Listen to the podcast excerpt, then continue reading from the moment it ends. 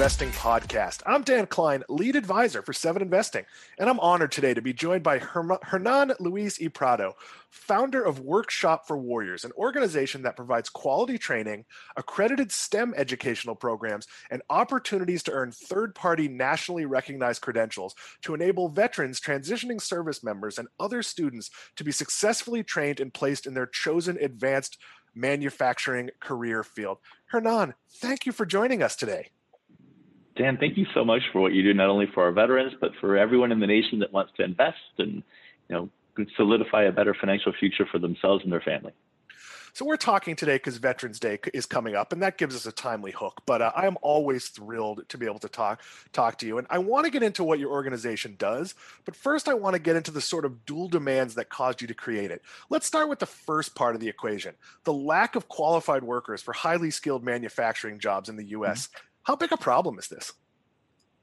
It is a tremendous problem. We have 2.4 million unfilled jobs that will be unfilled over the next 10 years, with over half a million that are currently unfilled. So if you look at this demand signal from the American economy that desperately needs to have critical manufacturing jobs filled, and we're seeing it right now amidst COVID, right? We don't have face masks, we can't produce vaccines, we have medication that is being outsourced. This is an opportunity that America can embrace to bring manufacturing back to the United States and retain her manufacturing independence. That's one of the sides of this perfect storm.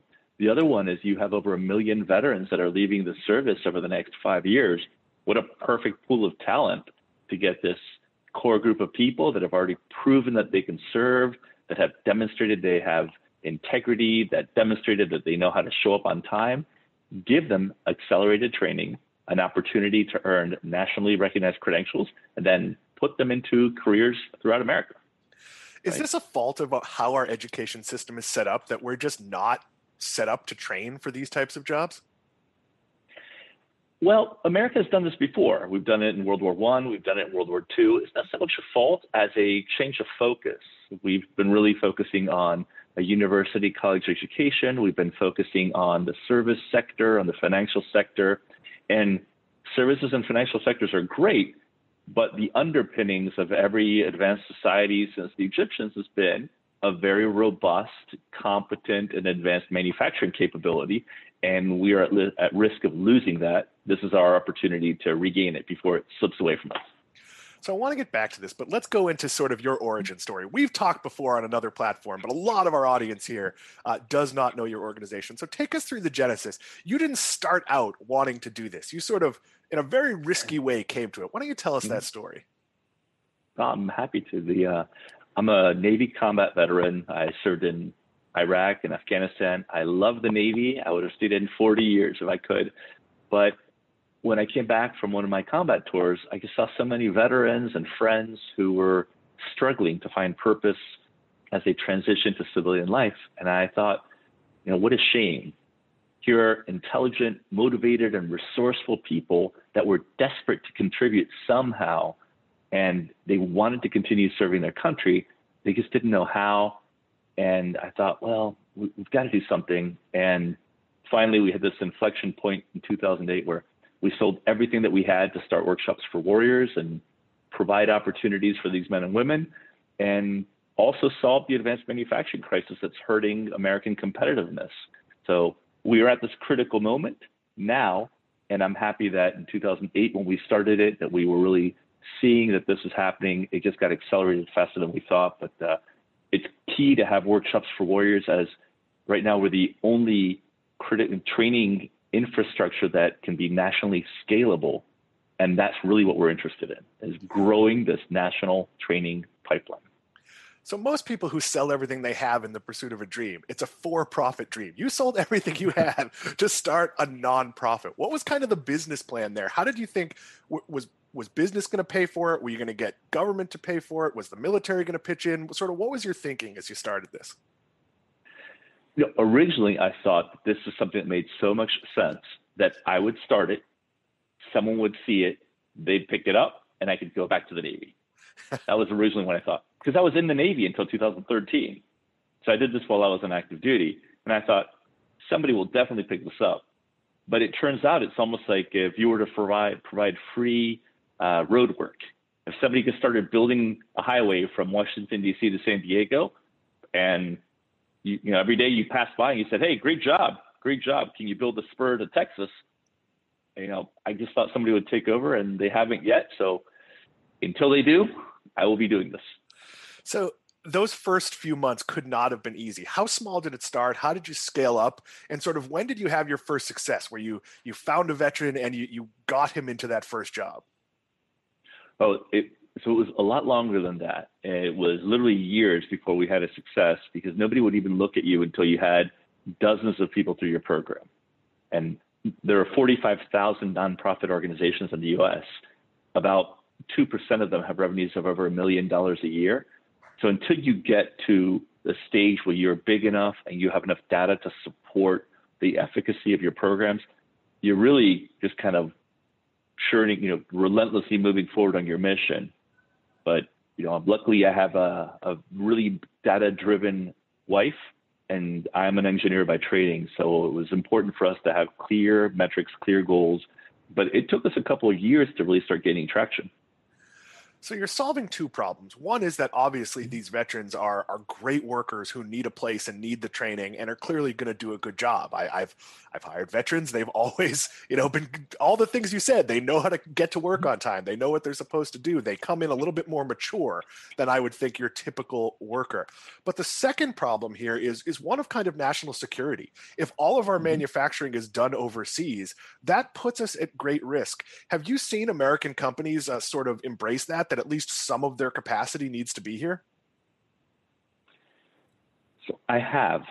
The challenge is that it's not a simple solution, and Americans are pretty smart, but this is an issue that has happened for over the course of 70 years. Literally, the the spigot for American advanced manufacturing training was turned off about 70 years ago, and now it's a very complicated issue where not only do you not have the right training pool, because the median age of our workers until recently was 58 years old, you have almost like a bathtub effect of very young people entering the workforce and then more senior people exiting. And there's a huge gap in between. Now, internally, we call this a silver tsunami of people that are exiting with no one to fill their place. So you need to simultaneously create and expand a training pipeline that's nationally scalable and repeatable, which is what Workshops for Warriors does. And then for companies, you need to bring back a lot of the manufacturing equipment and technologies and infrastructure that you needed. So the government subsidizes national shipyards, but all of their vendors are manufacturing companies and they also need to be subsidized. So it will create almost like a, a New Deal 2.0 to find a way to rebuild America's manufacturing engine. And that's what we're on the cusp of. My family business does significant sales with uh, with scaffolding when they uh, they dry dock nuclear subs. They have to destroy all the scaffolding after. It's very low margin, and very few mm-hmm. companies mm-hmm. will do it. It is tricky, tricky business to do, uh, but it is a company that makes steel scaffolding in in New Hampshire that buys what mm-hmm. we don't make from another company in Zelienople, Pennsylvania, to very small companies, not a lot of capacity to do that type of work. So this is near and dear to my heart. So do companies work with you? So I know one of the things is you can get someone sort of a minimal level of training they get a mm-hmm. job and they keep training as they go. How many different companies do you work with and sort of how do you communicate sort of what are the needs and and you know what should people be training? Do they help you design the training? That's a long question, so I'll let you answer. It it is and uh, let's see.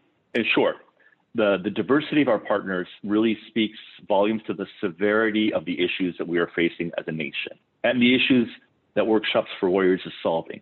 So we partner with Reliance Steel and Aluminum Company, with Ford Motor Company, General Dynamics, JP Morgan, the Boeing Corporation, Facebook, Verizon, Walmart, SpaceX, Tesla, um, Marathon, many more, uh, not only as donors, but as employers for our graduates, because they know that for every dollar spent on a manufacturing job, $2.74 is organically generated in our economy, and that for every manufacturing job that's created in America, 20 additional jobs are created to support that job.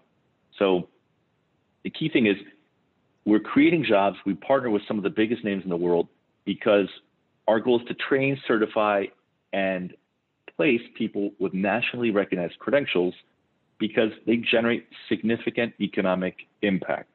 And businesses across every industry realizes. How much of the challenge is getting the general public to understand that that making things here doesn't necessarily mean they're going to be, you know, three times the price? You know, that is that's a great point. It's there will be an initial bump in pricing, but that can easily be overcome with blanket purchase agreements or with Americans realizing that everything worthwhile takes a little effort and takes a little time.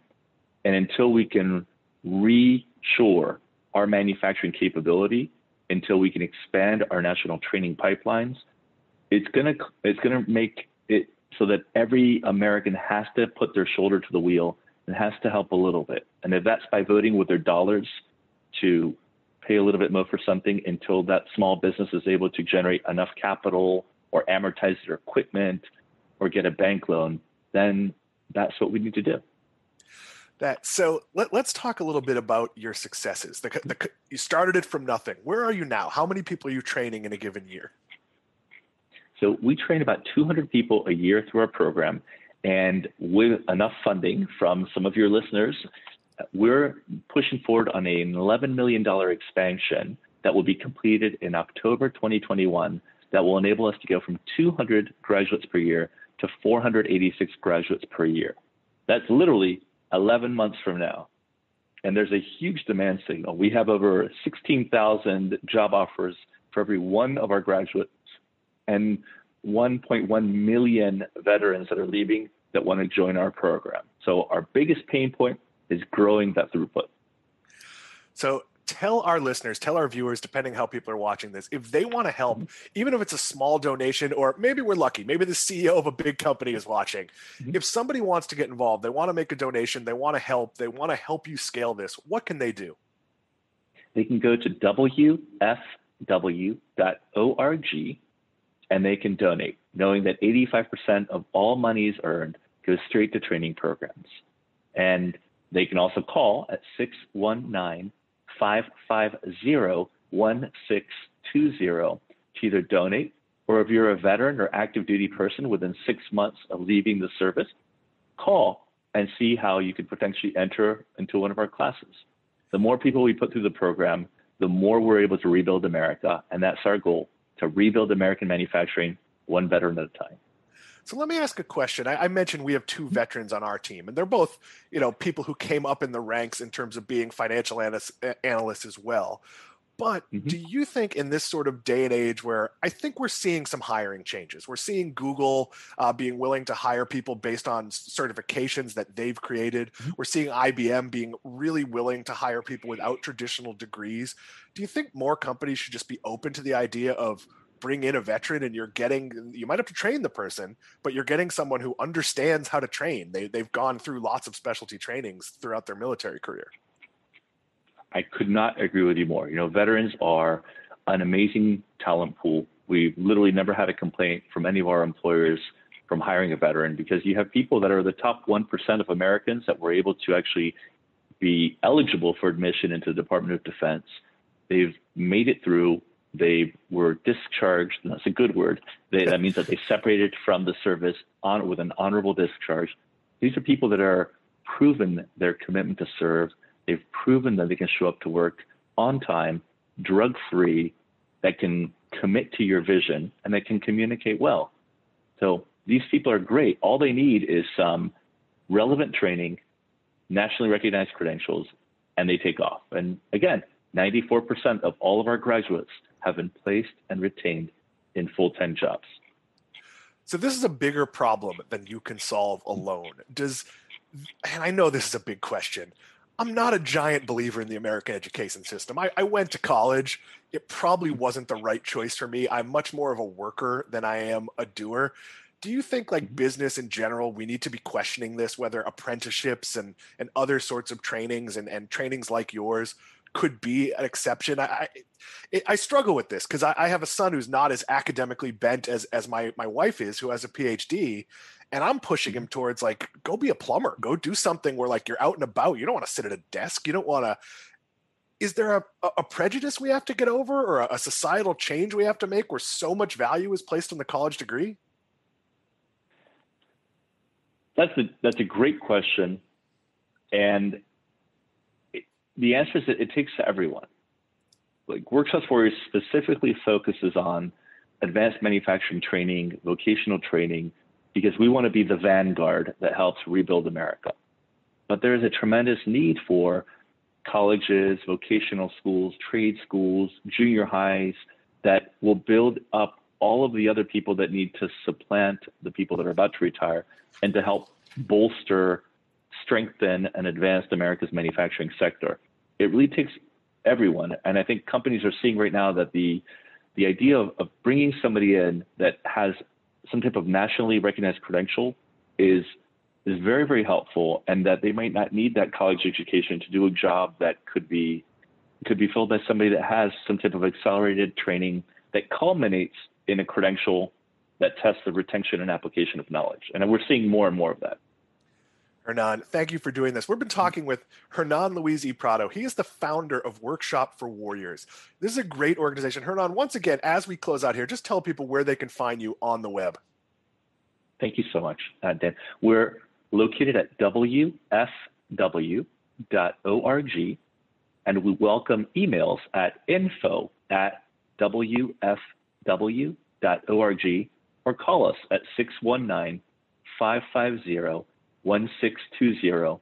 And again, our goal is to rebuild American manufacturing one veteran at a time.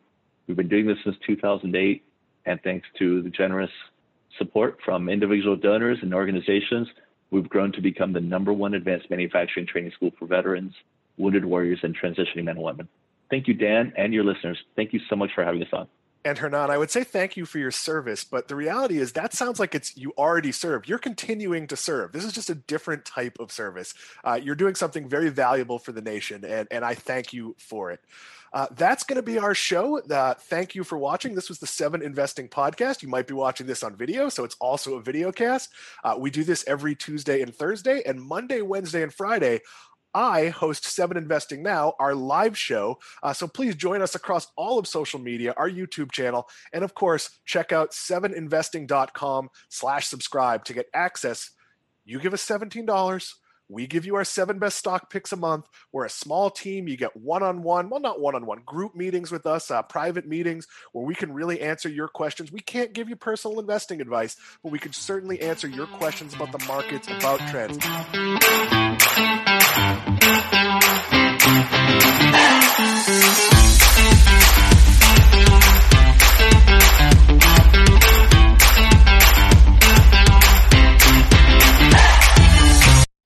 A reminder that people on this program may hold positions in the companies that are mentioned. Buying and selling stock carries financial risk, which could include the loss of capital. The views in this program should not be taken as personalized advice, and before acting on any of the information provided, listeners are encouraged to consult with a financial or tax professional.